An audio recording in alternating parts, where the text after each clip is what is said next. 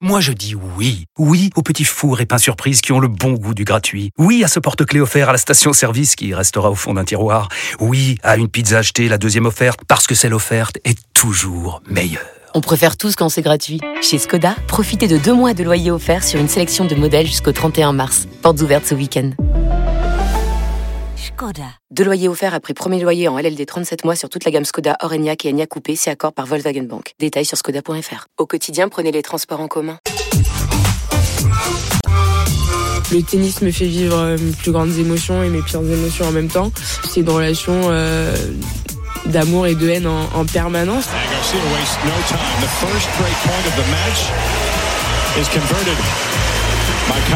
Il y a des moments où on s'aime plus que d'autres. Caroline Garcia is truly très magnifique, producing a sublime performance to reach new heights and flying high in Fort Worth. RMC Stephen Time. With the first pick. Stephen Brun Select. Et Stephen Brun Select. Caroline Garcia, deuxième apparition de Stephen Time. Caro, la globe trotteuse. C'est Caro en Chine ce soir. Salut Caro, comment ça va? Salut Caro. Ça va bien, merci. Bonjour. T'es en pleine forme? Écoute, ça va, ça va, euh, en pleine forme. C'est quoi le bilan de ta tournée asiatique alors? Est-ce que t'es contente ou t'es pas contente? Euh, moyen, on va dire. Il y a eu du bon et il y a eu du moins bon. Euh, après, euh, je pense que j'ai fait euh, progressivement les dernières semaines. Si on enlève le résultat à, à Zhengzhou, euh, c'était euh, les meilleurs matchs que j'ai faits. Euh, il y a eu plusieurs enchaînements à Guadalajara de matchs et de victoires et à, à Pékin avec un gros match sur Swatek. Donc euh, on va dire que progressivement il y a du mieux et, euh, et c'est le plus important pour essayer de bien finir la saison. Caro, euh, alors on va revenir précisément après sur tes résultats. Tu as fait, euh, tu as été battu d'entrée à Zhengzhou, mais tu avais fait quart à Pékin, quart à Tokyo, une demi à Guadalajara, donc la période est plutôt bonne pour toi. Juste une carte postale, euh, ça représente quoi là? Tu es joueuse de tennis pro, tu es la meilleure française, là t'es où exactement? Qu'est-ce que tu as sous les yeux? Comment ça se passe la tournée asiatique? Alors, euh, c'est, on va dire que ces dernières semaines, j'ai beaucoup voyagé. je fais beaucoup de kilomètres. Euh, parce que du coup, on était à New York, je suis rentrée en Europe. Après, je suis repartie aux États-Unis. J'ai fait San Diego, puis Guadalajara, Mexique. Après, on a fait Guadalajara, Tokyo. Et après, on a fait euh, Tokyo, Pékin, Zhengzhou. Et là, je suis à Sanya. C'est une île euh, plutôt de lieu de vacances pour les Chinois. Ah, j'ai l'impression qu'on va te chiller quelques jours, euh, Caro.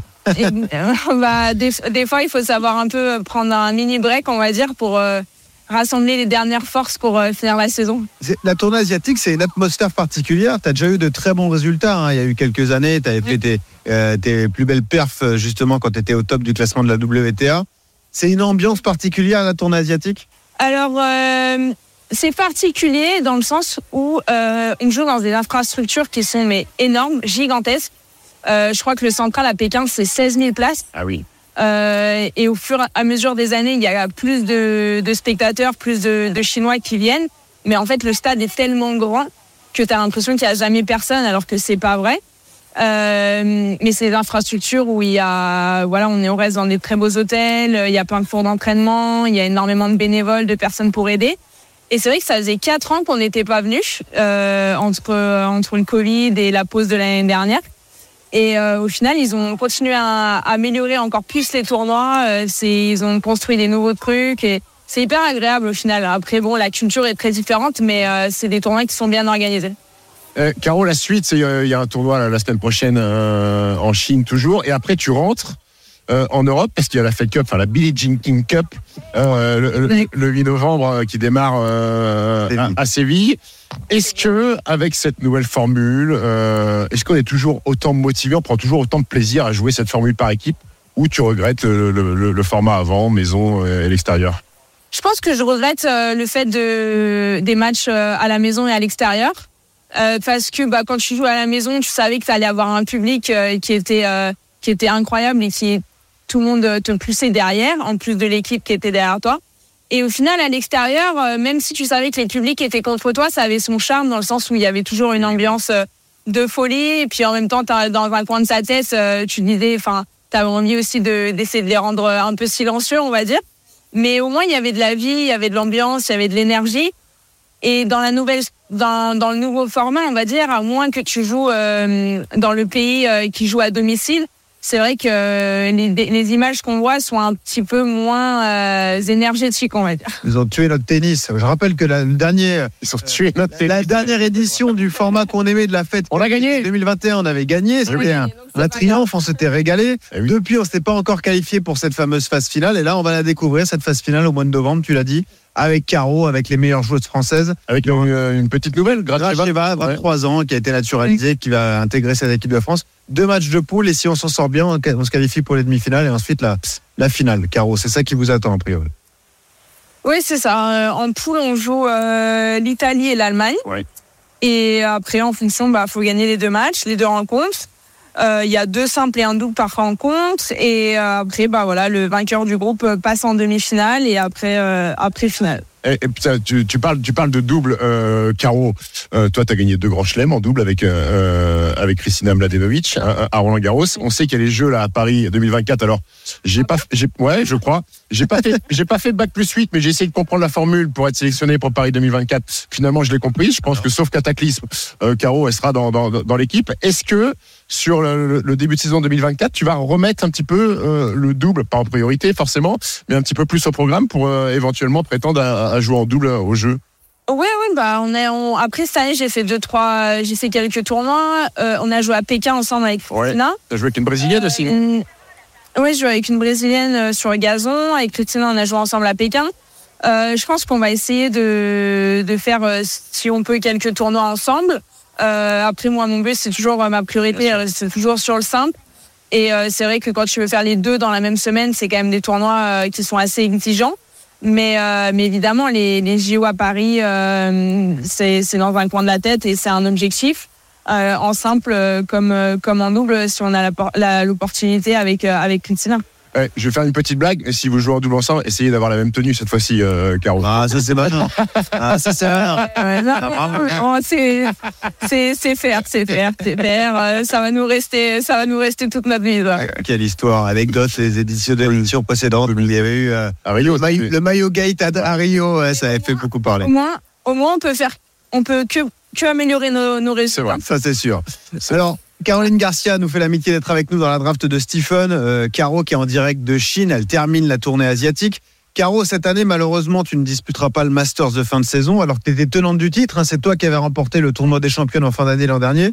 Tu vas perdre beaucoup de points à la WTA, tu vas perdre plus de 1300 points. Tu vas disputer le Masters bis d'ici euh, une dizaine de jours. On sait que tu es un peu obsédé, tu nous l'avais dit lors de la, première intervention, par ces, classements, les points WTA, etc. Comment tu le vis là, justement Parce que tu vas voir ton classement dégringoler. Est-ce que c'est un coup dur? Est-ce que tu t'y attendais? Est-ce que tu es déjà passé à autre chose et tu, tu te concentres avant tout sur ton niveau de jeu? Euh, bah après, ça fait plusieurs semaines que, indirectement, je le sais que j'a- j'allais pas me qualifier pour euh, pour Cancun euh, cette année-là. Après, par rapport aux derniers résultats et tout, bah, on va dire que c'est logique. Après, c'est vrai que quand même si dans un coin de ma tête, je savais qu'il fallait que je fasse des résultats euh, extraordinaires euh, et que en, en sortant au premier tour à New York, bah ça c'était très très compliqué. Euh, et ça m'a fait un peu mal quand je l'ai lu que j'étais officiellement en dehors de la course de, de Cancun. Parce que bah voilà, je voulais au moins être là-bas pour essayer de défendre mon titre. Ça sera pas pour cette année-là, mais on va dire que c'est un objectif encore plus présent pour de revenir l'année prochaine. Après, euh, il y a un autre classement qu'on appelle le classement à la race, qui commence à zéro en début d'année. Ouais, voilà. Où euh, là, je suis 19 ou 20. Et en fait, euh, généralement, bah, ces classements, les deux classements se mettent, euh, sont équivalents à la fin de l'année. Donc pour l'instant, plus ou moins, je sais euh, où je serai en fin d'année. Ça peut changer de quelques places avec le résultat du, du Elite Trophy à, à Zouai, mais plus ou moins, je serai par là. Et euh, voilà, forcément, c'est pas ce que je voulais faire, mais euh, mais plutôt dans la journée, euh, j'ai été officiellement qualifiée pour ce, ce Masters là. Et, euh, et, mon compagnon, il m'a dit Bon, au final, c'est pas si mal que ça pour une année que tu es terrible. C'est vrai. C'est vrai. Bah, c'est pas mal. Elle sera, elle sera tête de série normalement à l'Open d'Australie euh, en janvier. J'arrête pas de te le dire par rapport à ta compagne, l'importance du compagnon ou de la compagne, mon petit Stephen, dans les moments difficiles. Quand tu perds au tennis comme ça à Meudon ou je sais pas où, là, n'importe où, que, que t'as pas le moral, bah oui, c'est important qu'on trouve le moral. Quand je rentre à la maison, je suis triste parce que j'ai perdu à 2-6. Laetitia, elle s'en fout. Je ne vais pas te mentir, elle s'en fout. Alors, justement, Caro, tu nous fais l'amitié d'être avec nous. C'est la deuxième fois que tu interviens dans, Stephen Time. La première fois, tu étais au Player Lounge de l'US Open. On était euh, à bloc derrière toi.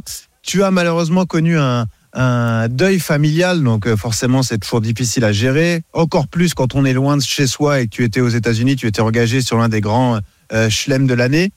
Comment on gère ces moments difficiles, ces coups durs de la vie quand on est engagé dans un tournoi aussi important?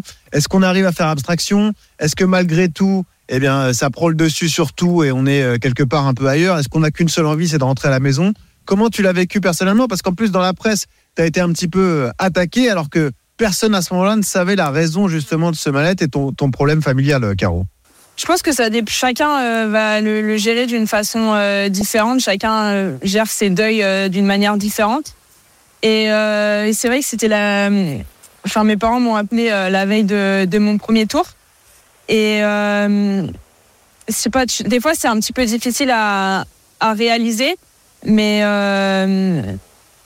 et après, je savais que c'était une épreuve, le Grand Chelem en simple à l'US Open, pour moi, c'était une épreuve importante. Donc, sur le coup, je me suis pas posé la question de, de rentrer tout de suite à la maison. Et, euh, et je pensais que, que voilà, j'ai un peu. euh, tu restes un peu froide et euh, tu te prépares, on va dire, pour ton match et pourquoi tu es là. Et, mais en fait, ton corps et en tout cas, moi, mon corps et, et surtout mon cœur, bah, ils étaient, ouais, ils étaient blessés et que j'étais.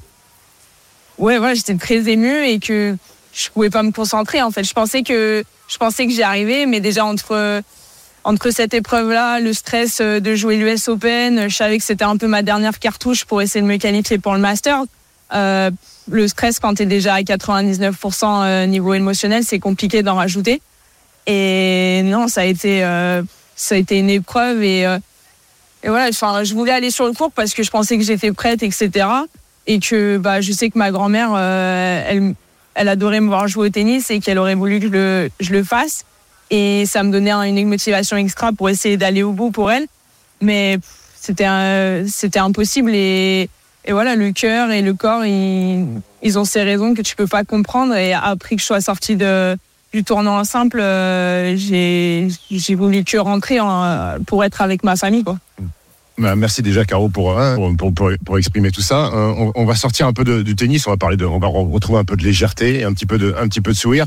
Là, tu es en Asie. Est-ce que pour toi, la nourriture asiatique, ça fait partie de ton top 3 all-time, Caro? Alors, en fait, il y a plusieurs, euh. Mais euh, en fait, en, en Asie et en Amérique du Sud, euh, par rapport au contrôle antidopage et par rapport à ce qu'ils peuvent mettre euh, dans la viande, notamment le bœuf, le porc et l'agneau, je crois, Ouais. euh, ils te recommandent de ne pas en manger Ah parce ouais qu'ils mettent des hormones de croissance. Donc, du... ouais, en fait, ils mettent des hormones de croissance dans leur viande locale. Et du coup, si tu en manges, tu peux sortir positif à des contrôles antidopage. Euh, donc, ils à part à l'hôtel et au club, où ils ont une certification, ils te recommandent de ne pas en manger. D'accord, Euh, donc, tu t'aventures pas trop. d'accord. Donc, pâte à l'eau, pâte au beurre et rien d'autre, quoi. Et un peu de légumes. Ouais, enfin, tu manges du, tu peux manger du poulet, tu, et tout ça, mais euh, tout ce qui est euh, tout ce qui est viande rouge, euh, c'est euh, fortement euh, déconseillé. Euh, en plus de ça, euh, bah voilà, les, enfin les cuisines sont différentes et des fois l'organisme euh, il la digère pas très bien, donc euh, si tu commences à t'aventurer que pour une raison ou une autre, tu as une intoxication alimentaire ou que tu fasses euh, une nuit blanche, on va dire que t'es pas performant pour jouer au tennis. Donc généralement, ça reste assez simple. Donc au bout d'un moment, c'est long. Oui. J'imagine. Merci, Caro. Merci beaucoup. Caro. Profite bien. Bonne fin de à saison. À bientôt dans la draft. Merci beaucoup. Ciao, À ciao. bientôt.